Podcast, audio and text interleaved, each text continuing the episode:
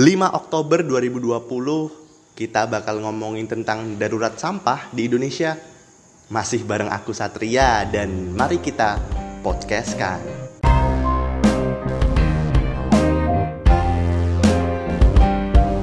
Selamat datang di podcast kan. Gimana kabar kalian semua? Sudah mulai batuk-batuk? Nih fun fact nih ya.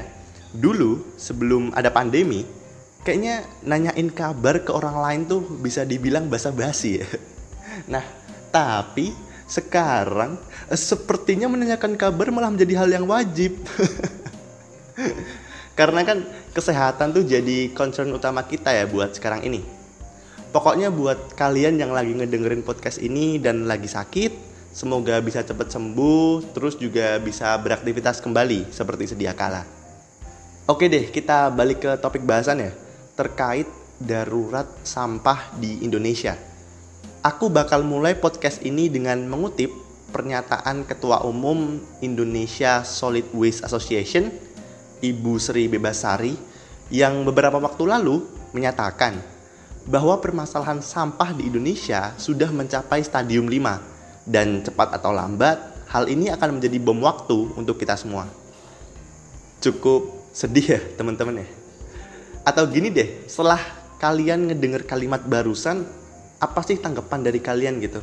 Apakah kalian mempertanyakan ini salah siapa? Siapa yang paling bertanggung jawab? Atau mungkin kalian juga bertanya jadi kita harus gimana dong? Apa solusi yang cukup konkret untuk merespon permasalahan sampah ini? Nah bagiku ketika ada pertanyaan ini salah siapa? Ya jawabannya ini salah kita semua setiap dari kita salah ketika kita masih suka buang sampah sembarangan. Setiap dari kita salah ketika kita nggak peduli tentang lingkungan. Dan setiap dari kita salah ketika kita ngelihat orang lain merusak lingkungan, tapi malah kita biarkan. Atau mungkin dalam kasus yang paling sering, ketika ada teman yang buang sampah sembarangan, terus kita udah coba buat ngingetin, tapi yang diingetin malah ngelunjak gitu.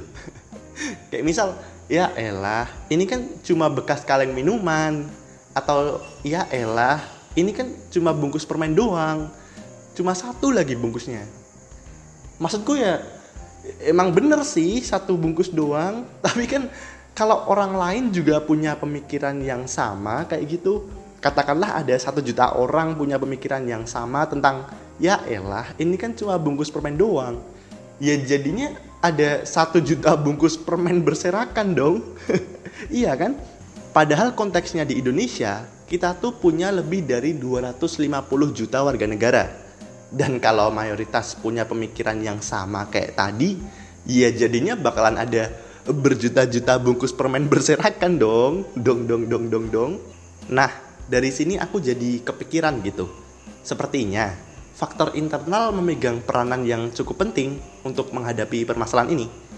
Walaupun aku tetap tidak mengabaikan faktor eksternal ya, seperti misal adanya regulasi dari pemerintah, adanya ketersediaan fasilitas pengelolaan sampah, dan hal-hal lain yang berasal dari luar diri kita. Tapi di sisi lain, aku ngelihat pentingnya faktor internal untuk bisa dijadiin concern utama buat saat ini. Dan karena backgroundku dari rumpun ilmu sosial, aku pernah ngebaca kalau ternyata ada tiga hal yang sedikit banyak memengaruhi cara kita berpikir dan bertindak. Ketiga hal itu adalah yang pertama kognisi, yang kedua interaksi, dan yang ketiga kebutuhan akan aksi. Oke, kita coba bedah ketiga poin ini dan kita kaitin ke permasalahan sampah di Indonesia ya. Pertama, kognisi. Secara sederhana, kognisi dapat diartikan sebagai pengetahuan, juga bisa sebagai keyakinan yang berasal dari kuriositas seseorang. Dan kalau aku sih ngerasa aspek kognisi ini udah terpenuhi dengan baik ya karena kan dari kecil kita juga udah diajarin buat buang sampah pada tempatnya, buat menjaga lingkungan, dan buat selalu mengindahkan 3R, reuse, reduce, dan recycle. Berarti bisa dibilang poin pertama ini aman lah ya. Kita coba lanjut ke poin berikutnya. Oke, poin kedua, interaksi.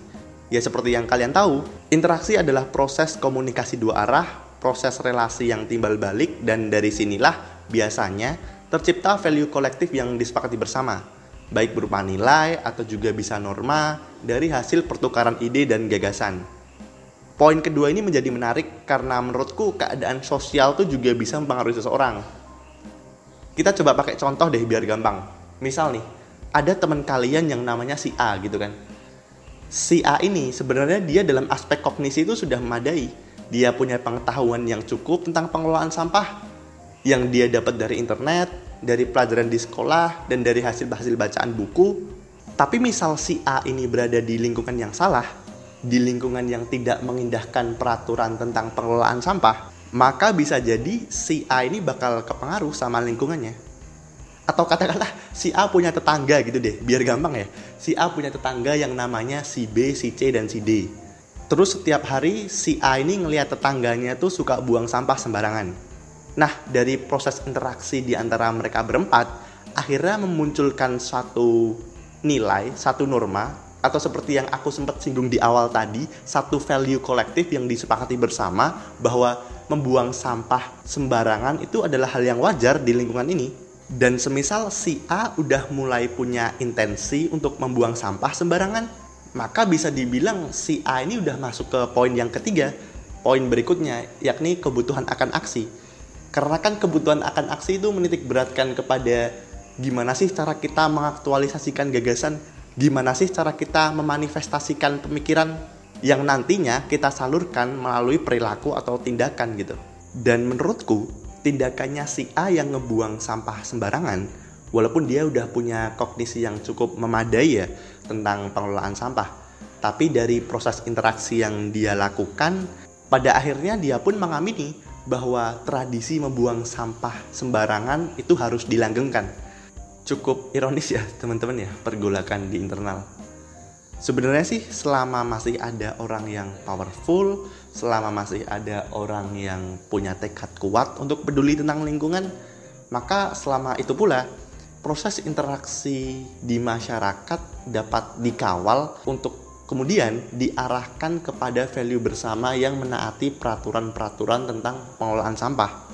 Padahal fakta di lapangan, kayaknya pemerhati lingkungan tuh masih dikit banget ya sekarang ya. Nah jadinya pertanyaan besar yang pengen aku ajukan adalah apakah kalian siap jadi agen perubahan? ya udahlah kayaknya segitu dulu sih dari aku daripada nanti podcast ini malah terlalu panjang Pokoknya aku yakin kita bisa menghadapi ini semua dan nantinya kita berhasil keluar dari skenario darurat sampah yang disematkan di Indonesia. Terus pesanku buat kalian jangan pernah lelah untuk menjaga lingkungan karena bumi adalah tempat yang baik dan layak untuk diperjuangkan.